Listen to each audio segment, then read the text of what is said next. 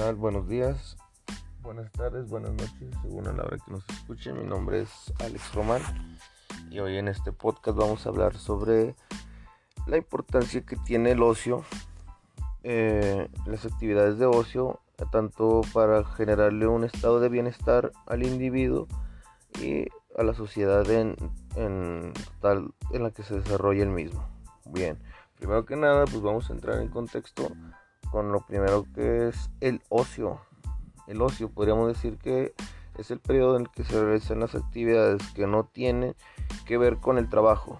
Estas actividades tienen como propósito quitar o disminuir el estrés y tener ocupada la mente en otras cosas que no sean obligaciones para así tomar conciencia de uno mismo. Tener conciencia de uno mismo y relajar el cuerpo, mente y seguir siendo productivos durante el día. Este tiempo libre es el más propicio para desarrollar la creatividad, las actitudes y las aptitudes personales de la comunidad auténtica y la relación personal.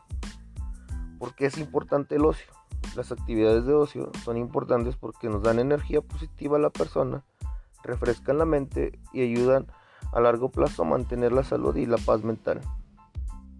Si ya que dichas investigaciones han demostrado que un poco de ocio diario reduce el riesgo de tener diabetes, hipertensión, mejora la salud física y mental y la calidad de buena vida.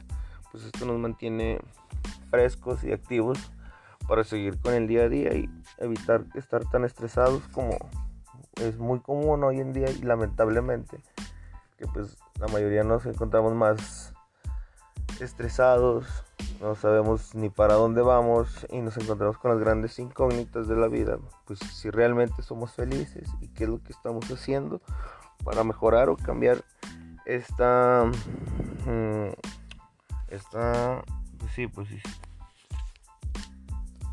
esta condición en la que nos encontramos.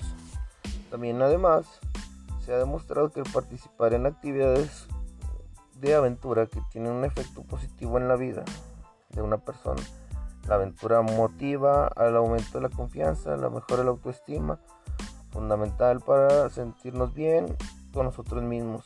O que si alguien te invita a tomar un, un, trip de senderismo, ya sea en bicicleta o simplemente el hecho de caminar, tómalo amigo, siéntete libre de hacerlo para así mantenerte fresco y activo.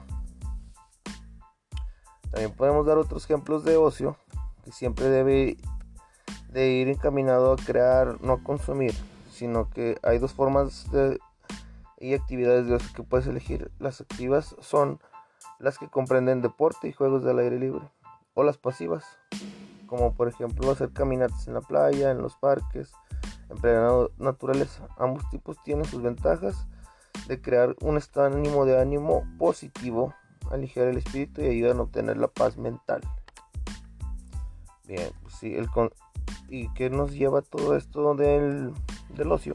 Pues nos lleva al concepto que nos, nos relaciona con él, que es el bienestar del individuo o bienestar social, que suele asociarse con servicios como la sanidad, la educación, la protección social, el empleo de calidad y el nivel de desarrollo y la felicidad. Como resultado, este último suele relacionar con el aspecto material, por ejemplo, la renta, derivados de estos factores. Sin embargo, también existen evidencias empíricas que indican la fuerte relación que existe entre la felicidad y el aspecto más subjetivo del bienestar de la población, como la participación en, en actividades culturales y el ocio.